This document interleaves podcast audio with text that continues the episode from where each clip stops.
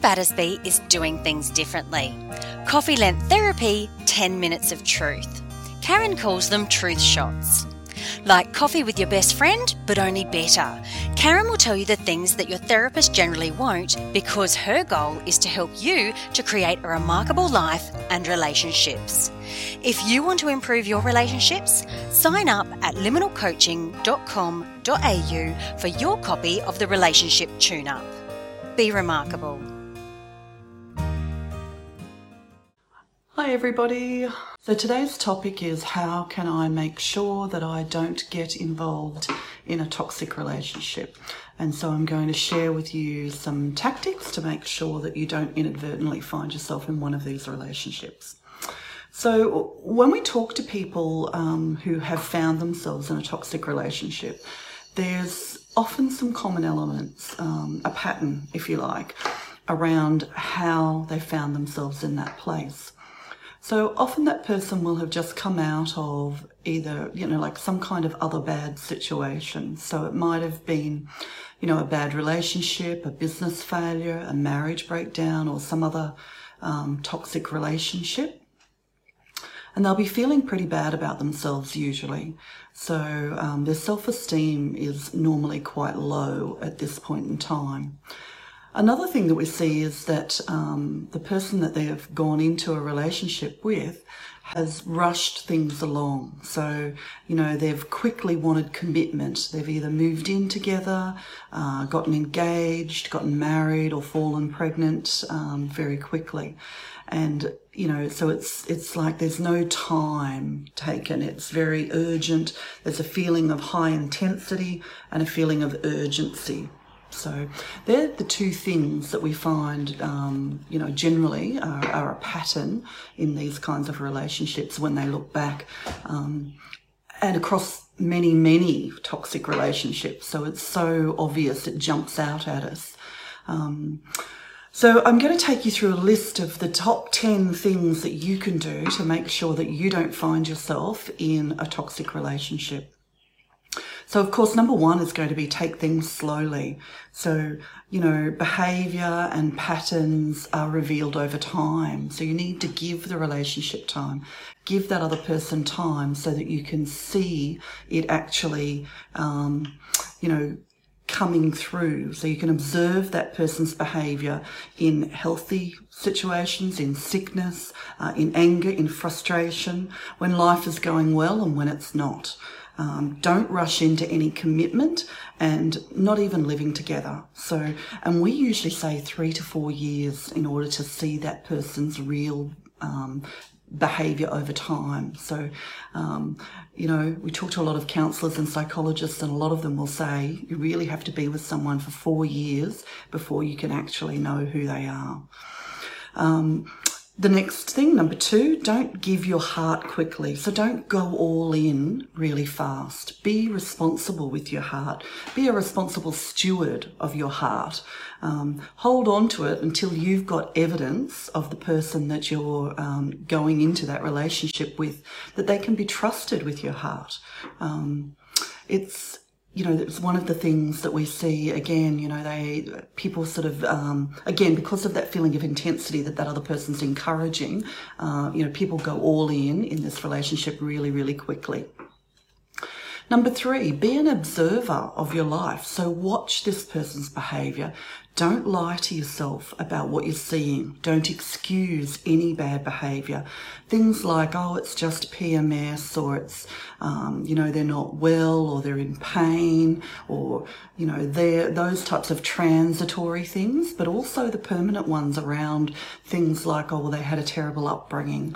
Um, you know, don't make excuses for those bad behaviours, no matter how bad, sorry, how good that excuse might seem on the day. Don't make excuses for them. Um, and it doesn't matter what the circumstances are, okay? Number four, develop good boundaries. So work on your own boundaries. Decide what the price for entry is into your life. And then, you know, don't back away from that standard. So an example might be that, you know, no lies or um, no infidelity or, um, you know, there needs to be some kind of a commitment to a future together, or they need to have uh, plans for their own life. Um, remember, these are your standards. They can be anything that you like. It could be that they don't smoke. It could be that they don't drink alcohol at all. It could be that they go to church every Sunday. Whatever suits you, whatever your standard is, whatever it is that you need in your life for you to be comfortable to be with this person. You don't have to explain that standard to anybody. And then stick to that standard. Um, don't lower the standards. Don't let that person try to make you make exceptions or excuses for them. So, you know, whatever that standard is that you've decided on and or standards, there might be 10 of them and that's fine too. You know, whatever you decide they are, then stick with them. Number five, recognize if you've been in a toxic relationship before, you are probably going to be more susceptible to toxic relationships. Um, you're going to be vulnerable. You're going to be particularly vulnerable. Um, so just recognize that and, you know, do the work on yourself to figure out what allowed you to allow that person into your life. So, you know, take some time between the relationships in order to work on yourself and work out what those triggers were and what those things were, the needs, if you like, or the attachment needs that that person was meeting for you so that you can find a way to meet those needs yourself. Um, grow, learn, keep growing and learning until you become the best version of yourself. Um, until you love yourself too much to accept toxic people into your life. That's really the end goal that you're looking for. Number six, don't coach the person you're in relationship with. Don't argue and debate. Don't give them multiple chances. You know, if they want to be a person who's on a self development journey, a person who's growing and learning, you'll see that because they'll be doing it. They won't need you to badger them into it. They won't need you to, you know, to be constantly coaching them and, and, you know, d- you know, saying, read this book, read that article, here's something else. You know, if they want it, they will go out and they will seek it or they'll be asking you for that information. So don't, um, don't coach, you know, don't, don't take it upon yourself to treat that person as though they're a project.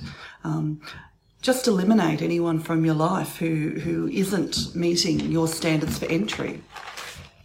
If they don't treat you with respect and care and consideration that you would show to a friend, then there's no place in your life for them. So you need to um, hold those people accountable to the same standard that you would hold yourself accountable in a relationship with somebody else. Number seven is journal. Um, and the reason why I say do this is because this gives you some insight when you're looking back on the situation. So it enables you to track how you're feeling over time, whether you have more good days or more bad days. Um, it also allows you to identify any patterns and, you know, you can see them emerging over time. And you can also look back and go, wow, you know, this person's really making me feel, you know, unworthy, unloved, unseen, or or whatever it is. Um, you'll be able to track over over a period of months. You know, if you have more good days than bad days, or if it's the other way around. Number eight, make yourself the center of your life. Make you your central focus. And I know that we're told all the time that that's selfish and that, you know, we shouldn't be putting ourselves first. But the truth is um, toxic people want you to be self sacrificing. So you need to be putting yourself first. Um, you have to look after your own health and well-being before you can do anything for others anyway. The truth is that healthy giving always comes from a place of abundance, not from a place of scarcity or depletion. So it's only when you're looking after yourself well that you actually have anything left in your bucket to give somebody else. Um, but again, a toxic person, they're like an empty bucket or a bucket with a hole in it, and they will take everything that you can give them, um, inc- you know, including everything that you should be giving to yourself. So put yourself at the center of your life. Make yourself your own um, project, if you like. You know. Number nine, there's a question, um, you know, how does this person, how does being in this relationship make you feel over time? Does it feel like it's a roller coaster? Is there an intensity of emotion rather than intimacy and connection? You know, is there this pattern that they're, you know, they desert you when you need somebody or that everything's always about them? Take a look at the patterns over time, and this is where the journaling is going to help you as well.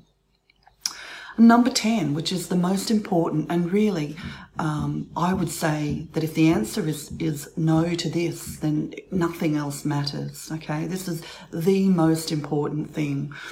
Ask yourself Does this person treat me the way I want to be treated? Do I feel the way I want to feel in a relationship with this person? And if the answer to that is no, then that's the end of the story. There really isn't any other question that you need to ask yourself. So regardless of, you know, whether they are making promises or whether they, you know, you feel sometimes good in their presence or because oftentimes with toxic people, it's not all bad. That's the reality because we wouldn't get into a relationship with them and we wouldn't stay in relationships with them if it was bad all the time. So they have this pattern of the roller coaster, as I describe it, up and down, up and down. So we have good times and we have bad times, but the reality is over time, how does this person make you feel? Do they treat you the way that you want to be treated? And it's not just on one day, any given day in the week. We're talking overall, you know, do you ever feel like this person doesn't treat you the way you want to be treated? It doesn't matter if it's 5% of the time. It doesn't matter if it's once a week. The reality is, if they're not treating you the way that you feel you want to be treated, then you're not in the relationship that you should be in.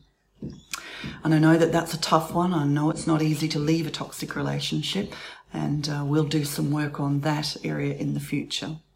So that's it for today. And once again, if you've got comments, please pop them in the comments below.